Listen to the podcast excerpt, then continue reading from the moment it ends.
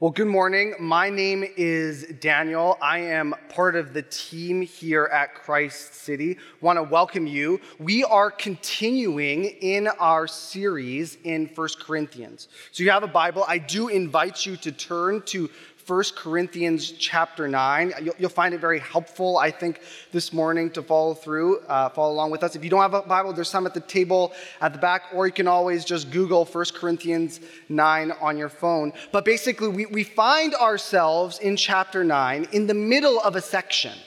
It's a section that began in chapter 8. And in chapter 8, Paul is responding to a question that this church in Corinth has asked him. The question is Can we eat meat that has been offered to an idol? And so Paul is going to say, Sure. Yeah, it's, it's just meat.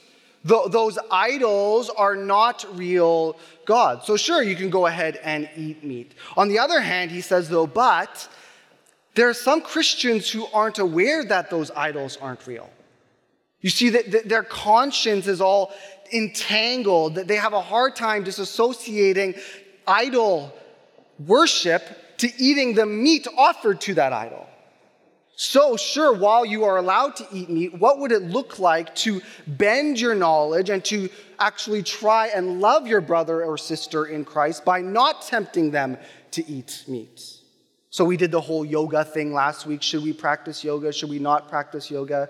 It, it's just moves, but, but maybe it's rooted in Hinduism. Someone came up to me after the gathering and said, I, am not sure if yoga is sin, but for me to wear yoga pants is a sin. that was a middle aged man, and I quickly erased that thought from my mind. Uh, so, so Paul's saying, look, why don't, why don't we use our consciences to actually serve those around us?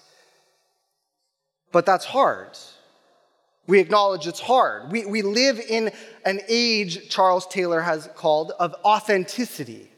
Right? It, it's, it's hard to, to go against what we think is right and, and just. Nothing should trump my ability to do what I want to do. And so, what Paul's going to do then here in chapter 9 is he's going to use his own life as an example.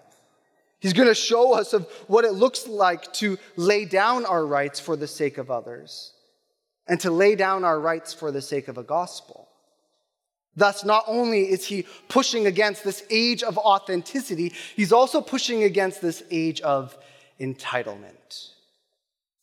In 2009, Jean Twenge and Keith Campbell wrote a book called this. They're psychologists. The book was titled The Narcissism Epidemic Living in the Age of Entitlement. The Narcissism Epidemic Living in the Age of Entitlement. What they've shown is that there has been a significant uptick in narcissists in our society. You say, duh, but they wrote a book, so they're getting paid for it. There's a bunch of people who have a higher and inflated view of self. Some of their evidence was anecdotal, blinged out soothers with crowns on them, because our kids are princesses or princes. Fake paparazzis. You can actually pay people to follow you around, beg you for your picture, beg you for an interview. But other analysis was data driven. For me, one of the most compelling bits of arguments was that since the year 1980, there has been a rise in song lyrics of the words me and I, and a dip in the words we and us. See, one of the questions psychologists have often wrestled with is what's the difference between someone who has a high self esteem to that of a narcissist? Well, they find out that those who have a high self esteem actually are still able to care about others. They don't just bulldoze people to get what they want. They, they actually have empathy for those around them, while the narcissist doesn't really care how you feel.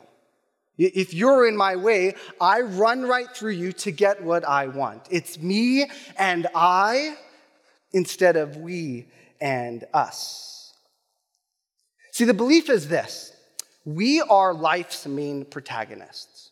We're life's main protagonists. Journalist Tim Urban coined a term. He said this We are Gen Y protagonists and special yuppies, or as he liked to call us, gypsies. Now, that's a terrible acronym for many reasons. But, that, but that's what we are. We, we become uh, the protagonists in life's special story. The, the, the spotlight should be on me. So, in extreme cases, this is the teenager complaining about the color of the car mom and dad just bought them. But it also subtly works itself out in our own lives. We have these feelings of entitlement to rest and to recognition. If I'm a, I'm a hard worker, I should deserve a, a break at the end in my retirement. If I've made it in this world and I've put in my time and hard work and I've climbed above the rest, I deserve a certain bit of recognition and, and status in this world. I made sacrifices at home, then my, my kids should look and obey a certain way. And so Paul knew that this was going to be hard. Hard to lay down our rights, hard to give up the things we feel entitled to. And so he uses his own life as an example for us. He shows us what it's like to lay down our rights, to step back from the spotlight so that Jesus can be front and center. So we're going to look at this in three, three headings getting what we deserve, giving up what we deserve, and getting more than we deserve. Firstly, getting what we deserved. Look at verse 1 again. Paul writes, Am I not free? Am I not an apostle? You see, there, there were people in the church who had begun to doubt Paul's authority as an apostle. And in some ways, you can understand where they're coming from. They're saying, Paul, look, you're not one of the 12.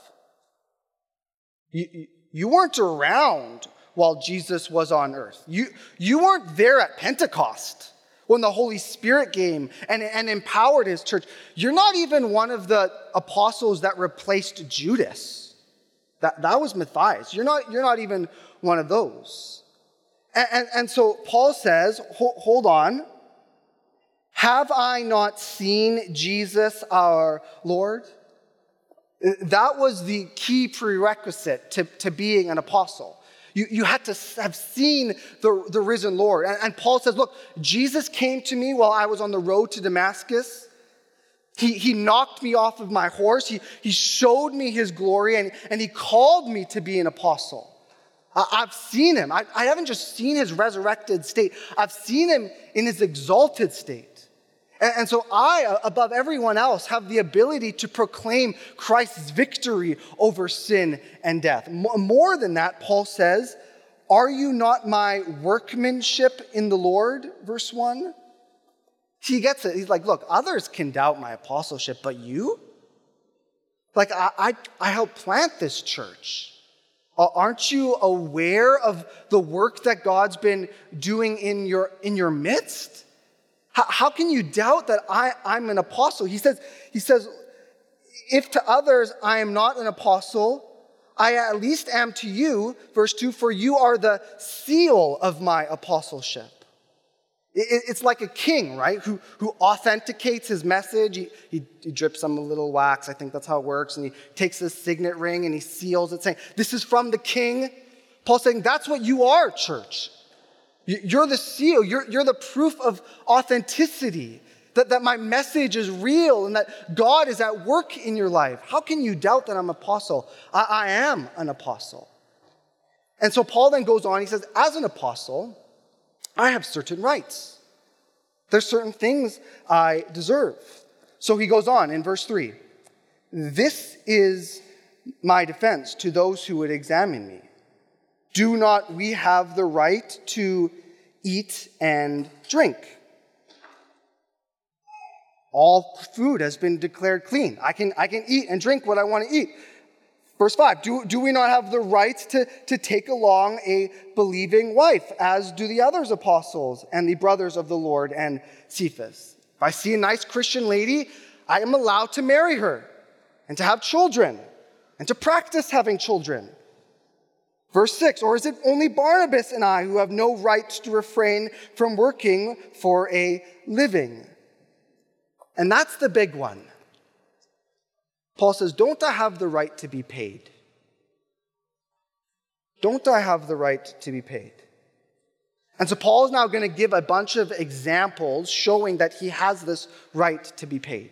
He's going to prove it from life, from law, and from the Lord. So, first, he appeals to life. He says, verse 7 Who serves as a soldier at his own expense? If you were a Roman soldier who served your country, served the empire, the empire pays you. They provide your food and your armor. He goes on, who plants a vineyard without eating any of its fruit? I once asked, once asked my brother, if he could own any business, what would it be? He said, I would own a vineyard. And it wasn't for distribution, it was because he wanted to drink the wine. Or, he says, who tends a flock?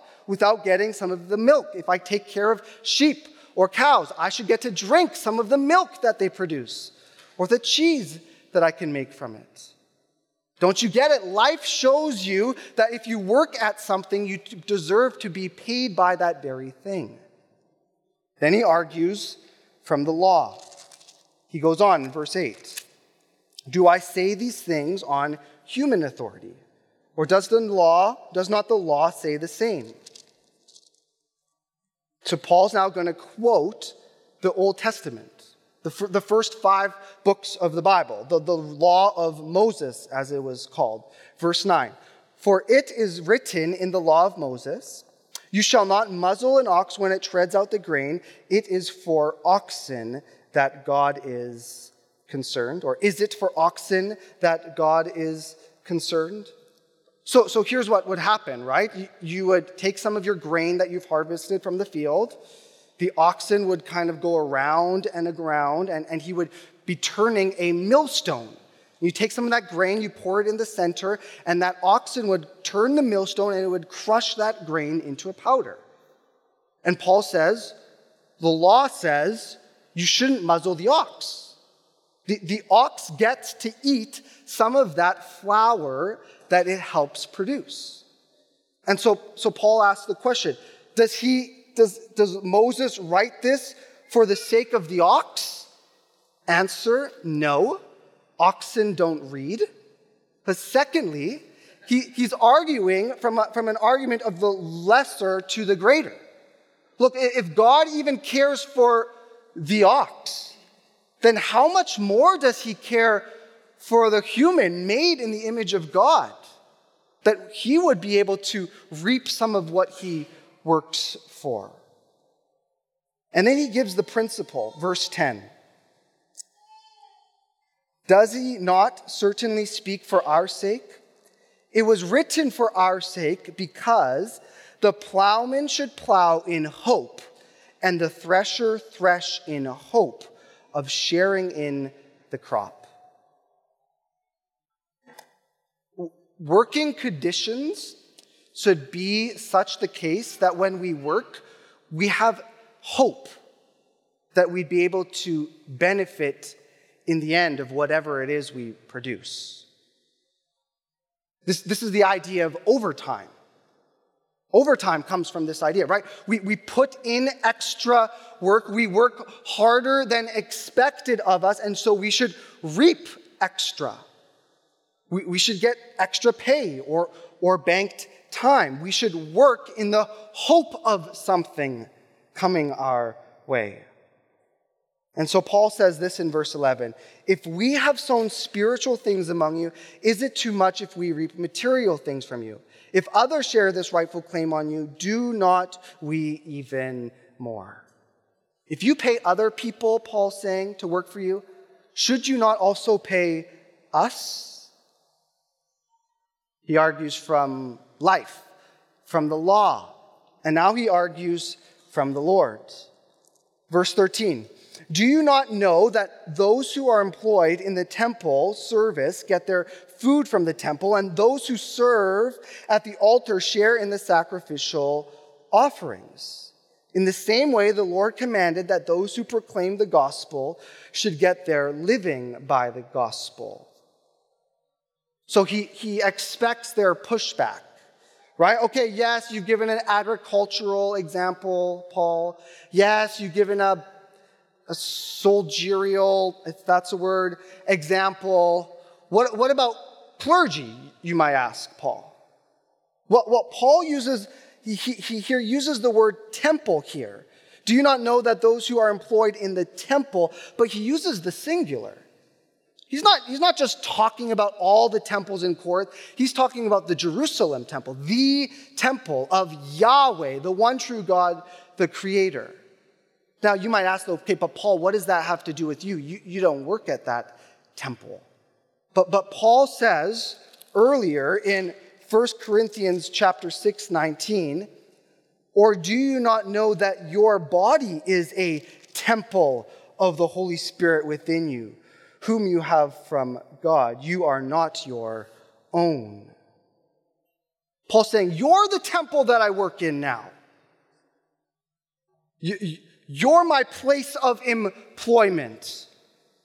And I work in you. I, I, I want to bring something beautiful out of you. Should I not get paid from that? And so he quotes or he paraphrases Jesus in Matthew 10 10.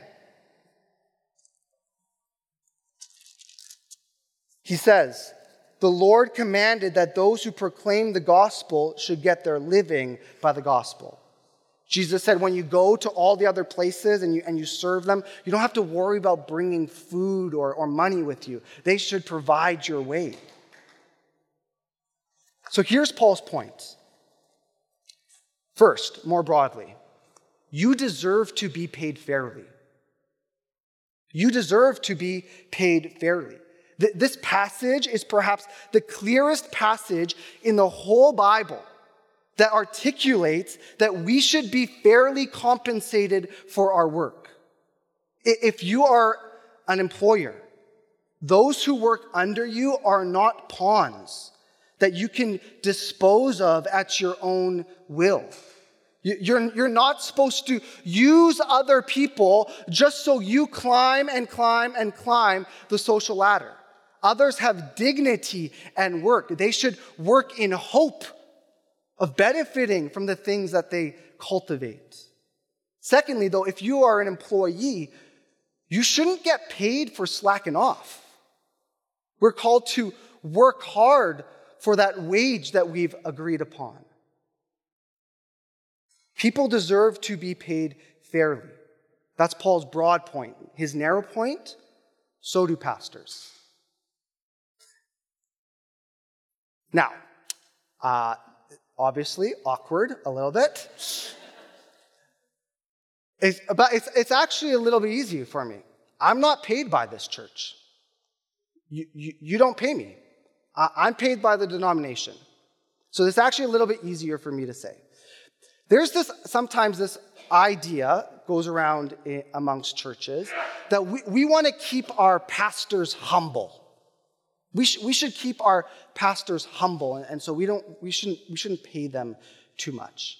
That's like a shepherd leading his flock to green pastures and still waters, and the sheep are just feasting. They feel at rest. They're delighting in where their shepherd has brought them, and they say, We should keep our shepherd humble. We should eat his lunch and also eat the food he was going to bring home to his family. The Bible actually says that, that pastors should be paid well. That, that those who are, are work hard and are honorable should actually be paid double. As hard as that is to believe. And so Paul says, look, I think this is the principle. The, the church should try to be as generous as possible and pay their pastor as much as they can. In return, the pastor should be as generous as possible and take as little as he can. And Paul says, but you don't pay me anything. You, you don't pay me. I deserve to be paid by you. You deserve to support me. This is, this is what is right and unjust. 14 verses to hammer home this one idea. Illustration after illustration after illustration, argument stacked upon argument stacked upon argument to say, You should pay me. All for Paul to say this, and I give up this right. And I don't want it. I give up this right. So, our second point giving up what we deserve. Giving up what we deserve. Look, look, look at verse 15. But I have made no use of any of these rights, nor am I writing these things to secure any such provision.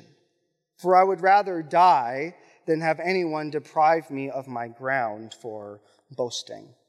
It's hard to think of a, a, a, more emphatic way in the Greek language in which this section was originally written to, to say, I give up my rights. It's literally as if Paul would say, I have made not use of none of my rights. I absolutely have a stake at this. Sh- this is my claim. I could, I could have it if I want to. But Paul says, No way. I give up that right. Why? Why give up your right, Paul? He, he says this in verse 12. He says this in the second half. Nevertheless, we have not made use of this right, but we endure anything rather than put an obstacle in the way of the gospel of Christ. I don't want anything to get in your way of seeing who Jesus is and what he's done for you. I was having dinner last night, uh, and for the first time, and it felt like a long time, it was sunny outside. And I'm just sitting there, and, and the sun is, is streaming through my windows, and all of a sudden, the sun hits my window in such a way that I see all of my children's fingerprints all over the window. It's like the whole thing. It's a big window. They've climbed up on top of the couch to, for some reason, have to reach the top of the window. The thing looks like a Jackson Pollock painting. Anyways, I can barely see through the window. And Paul says, Look, I, I want you to be able to see through my life the gospel.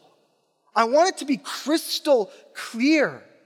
The, the good news of Jesus. It's like the, the church of Corinth is, is standing on the edge of the Pacific Ocean, and he just wants them to see the vastness and the beauty of what is before them. And he says, I don't want anything to get in your way.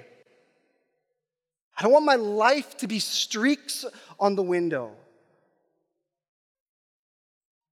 But what does that have to do with getting paid, right? you see, there, there were two, two, two trains of thought in the ancient world at the time. If you were from a Jewish background, if you were a, a teacher amongst the Jews, a, a, rabbi, it was actually expected that you would work with your hands.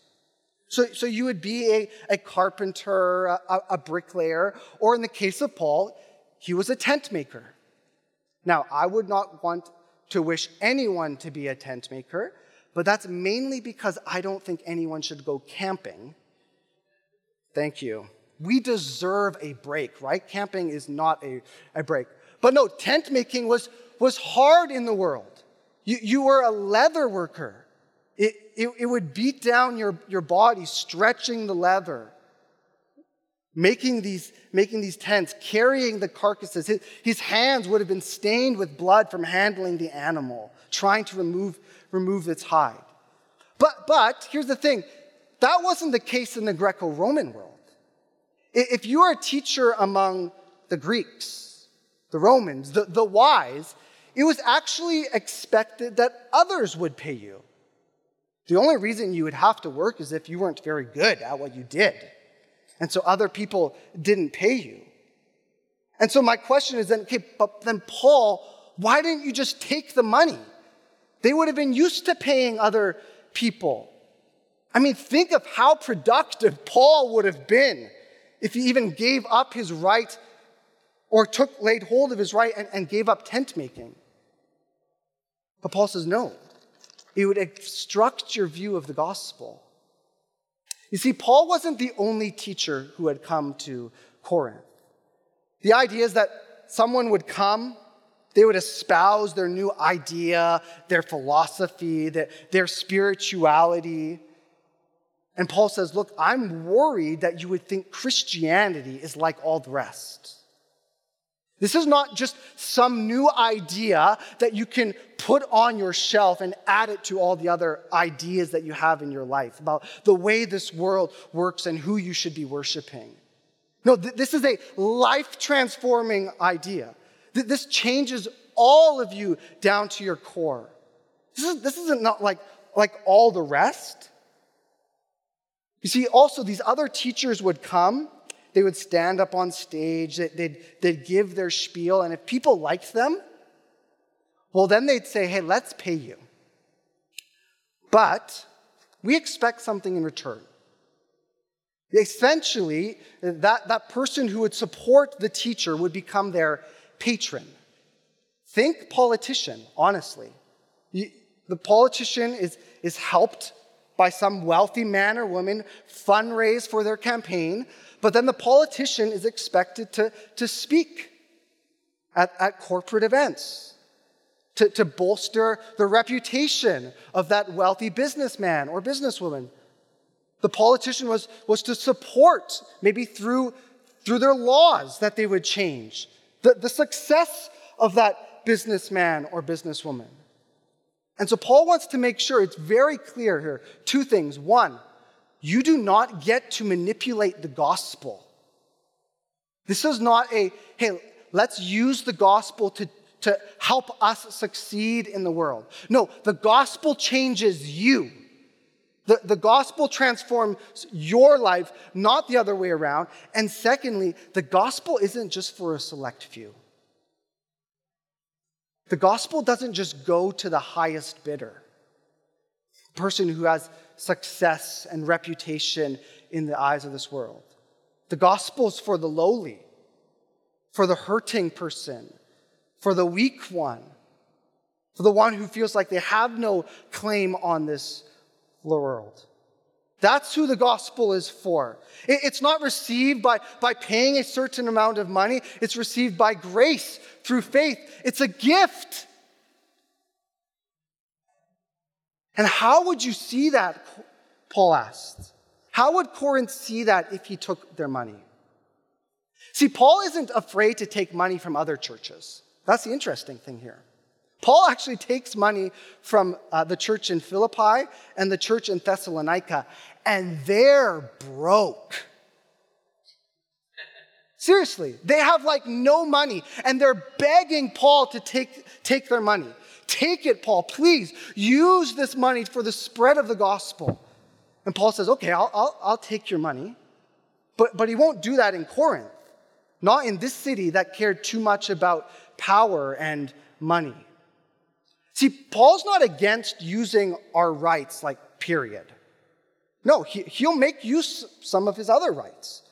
Right? So in the book of Acts, we find out that there were some uh, Jewish leaders who, who came and they arrested Paul on a false charge.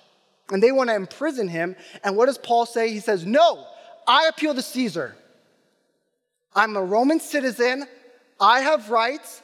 I'm allowed to argue my defense in a court of law. So, take me to Caesar. Why would Paul do that? It's because he wants to get to Rome. And Caesar is in Rome. And Rome is the center of the world. And if he gets to Rome, the gospel gets to Rome, and then the gospel can go forth to the ends of this world. You see, it, it's not like rights bad. It's no, no, rights good, but they're not ultimate. The gospel is. And so, where our rights actually empower us to, to share the news of Jesus, we lay hold of our rights. Where our rights hinder us from sharing the news of Jesus, we push them aside. So, what would it look like for us to, as clearly as possible, through our words and then backed up by our conduct, show the world what the gospel is. In our homes, to our kids, in our workplaces, at the grocery store, in the restaurant, amongst our friends. Like, what rights do we need to get rid of to make sure the gospel is front and center? Or maybe what rights do we need to hold on to so that the gospel is front and center? Right? So may, maybe, maybe you, you have the decision do, do I work overtime? And you say, no. No, I'm going to use my right to go home at the end of the day, to take my time and to use it so that others might know Jesus. Or you might say, I need to work overtime, and yeah, I'm going to give up my right to have a break, and I'm going to work hard so that maybe this person I'm working for sees the work of Jesus. How can we step back from the spotlight so that Jesus is center? So, we forego what we deserve to make the gospel clearly seen, but we also do it for reward. And so this brings us to our last point getting more than we deserve. Getting more than we deserve. Look at verse 15 again. Paul says, But I have not made use of any of these rights, nor am I writing these things to secure any such provision. For I would rather die than have anyone deprive me of my ground for boasting. But Paul literally has a spasm in this verse. The, the language here in Greek is very odd. It, it, doesn't, it doesn't make sense. Literally, it reads this For I would rather die than, and then there's like a gap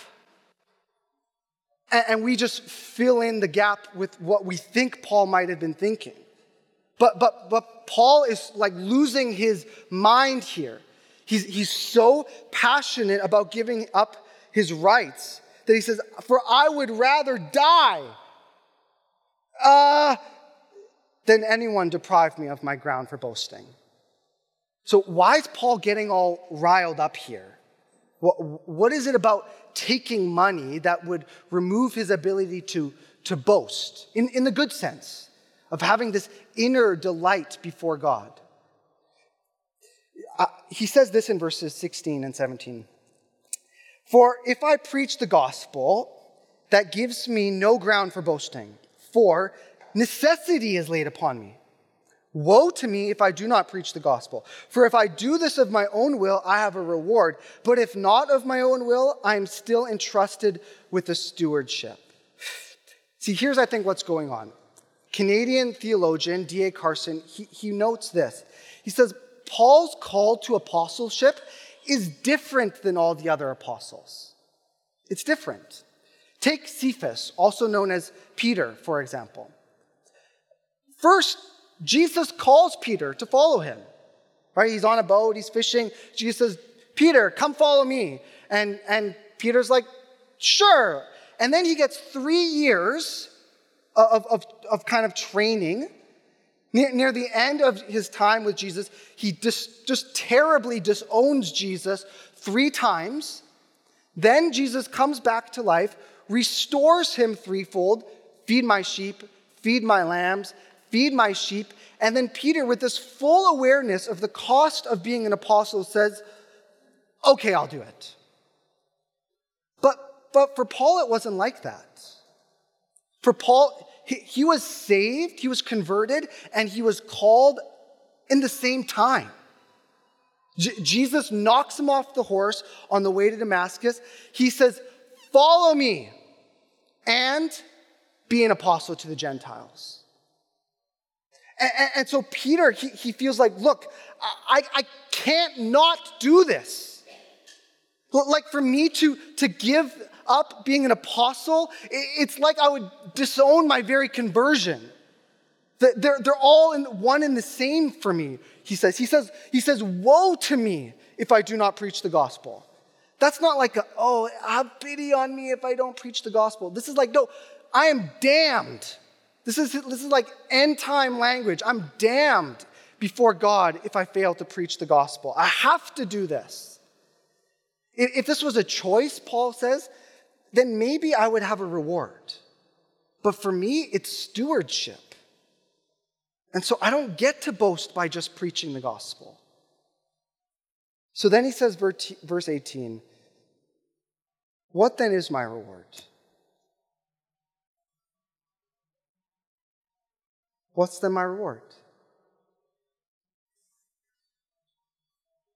He says, Let me show you that I want to do this. Let me show you that I'm doing this not because being an apostle is wrapped up in my salvation. Let me show you that, that Jesus saved me. And I once mocked him. I once murdered those who follow him. And now he's made me his son. Let me show you that I want to do this. That if I had the choice to actually do something else, I would still do this very thing. Let me show you that I love Jesus, that I love God, and that I love the gospel. Let me show you how much I want to do this by doing it for free. That's the only thing I can boast in then. That I actually give up my rights. He says, What then is my reward? That in preaching I may present the gospel free of charge, so as to not make use of any of my rights in the gospel. See, there's two types of rewards Paul has in mind. The first one is external rewards. There's external rewards. All this, this language of end time language, this, this standing before God on, on Judgment Day, I think Paul is alluding to th- this future reward we'll receive when all our deeds are laid bare before Jesus. Right? And he has this in mind, I think, earlier on in his letter. So in 1 Corinthians 3, he says this Each one's work will become manifest, for the day will disclose it because it will be revealed by fire, and the fire will test what sort of work each one has done. If the work that anyone has built on the foundation survives, he will receive a reward. He's saying, Look, God's going to pay us back. Uh, don't you get it? I just for 14 verses showed you that God cares about doing what is right. When you forego then what is right, God repays you. God's no one's debtor. Right? So in Matthew chapter 6, Jesus says, look, there's two options. You can, you can give to the needy, sound a trumpet, and someone will praise you, and that's your reward.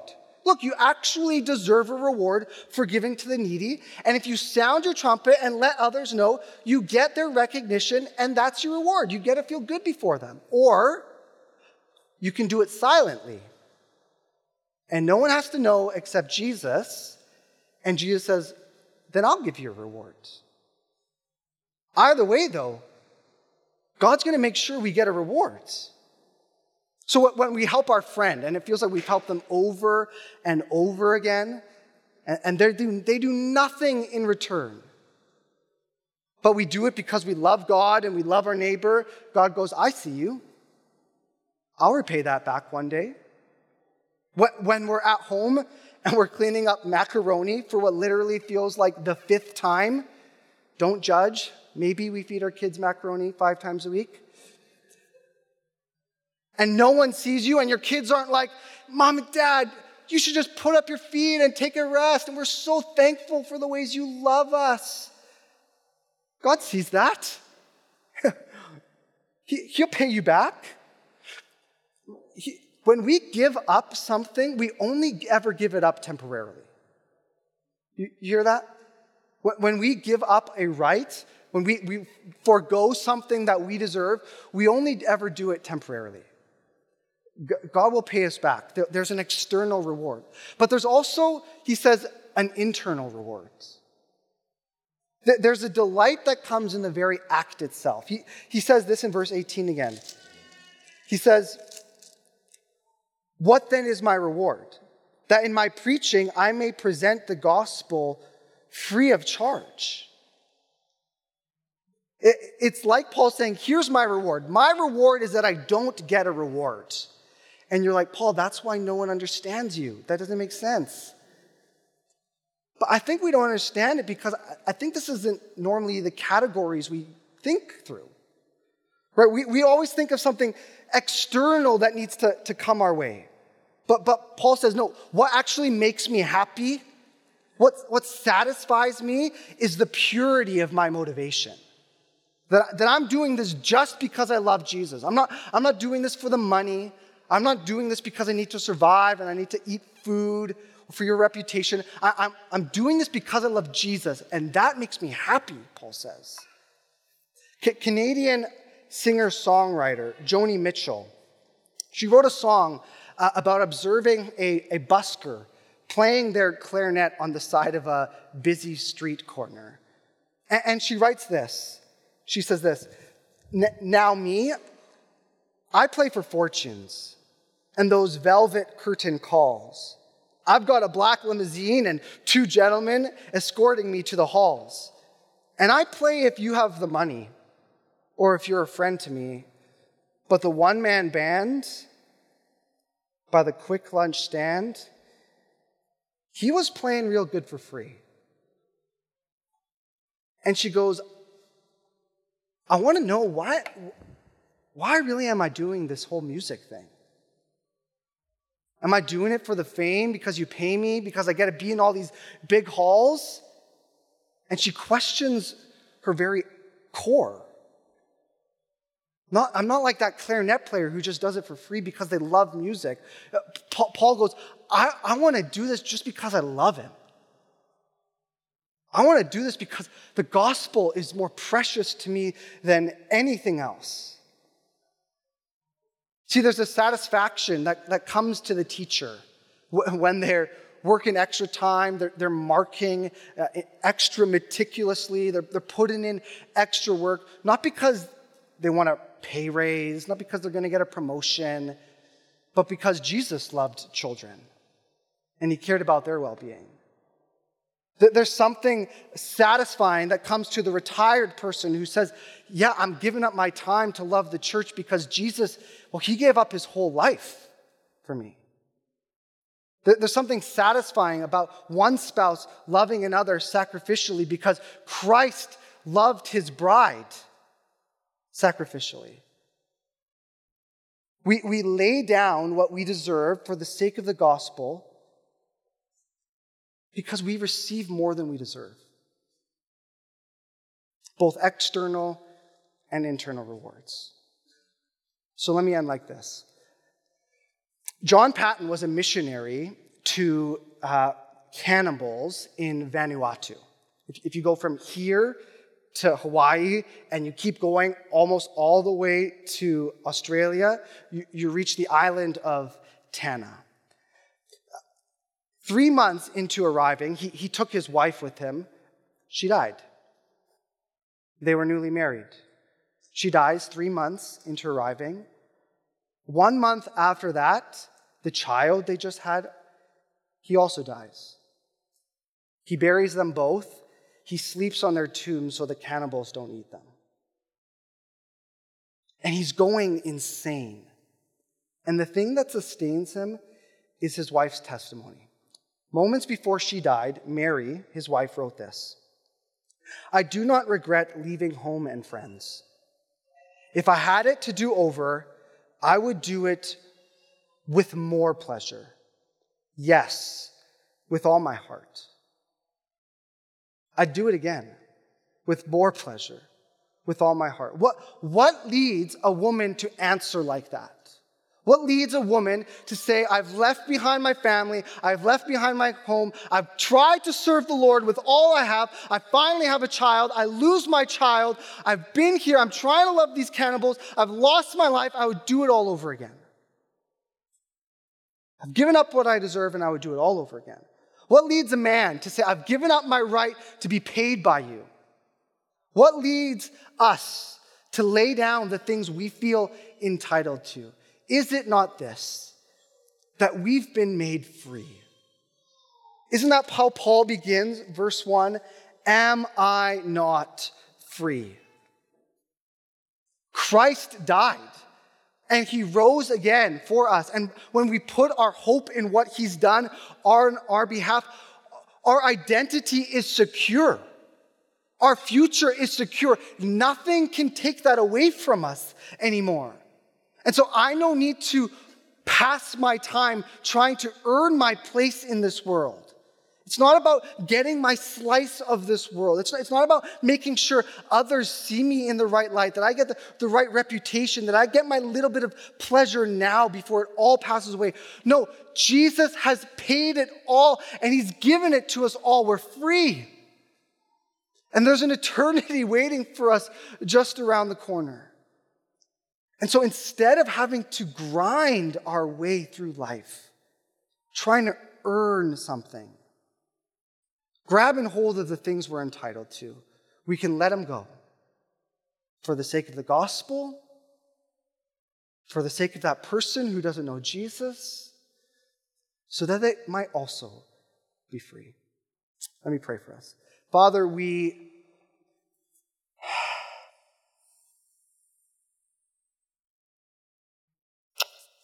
Ah, this is it's hard. Um, because, because we, we're afraid. We, we, don't know what will happen if we, if we let it go. Feel like something negative might befall us. God, help us to, to, to truly put our hope in you. Help us to, to feel it deep into our bones, Lord, that nothing actually everlastingly bad can happen to us.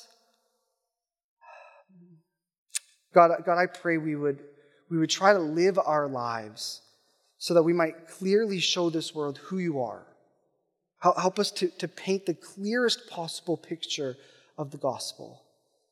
God, for your glory and our joy, would you do this?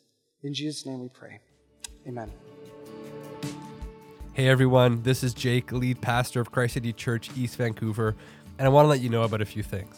First, if you're not a part of a local church, let me invite you to join us each Sunday morning at 2605 East Pender Street in East Vancouver for worship, word, and sacrament. Second, if you are new and you want to get connected, let me say welcome. Christ City Church East Vancouver is a neighborhood church committed to making missional disciples for the sake of the neighborhood. If you want to be a part of or hear more of what we believe God has called us to do in East Vancouver, please reach out to me at jake at christcitychurch.ca.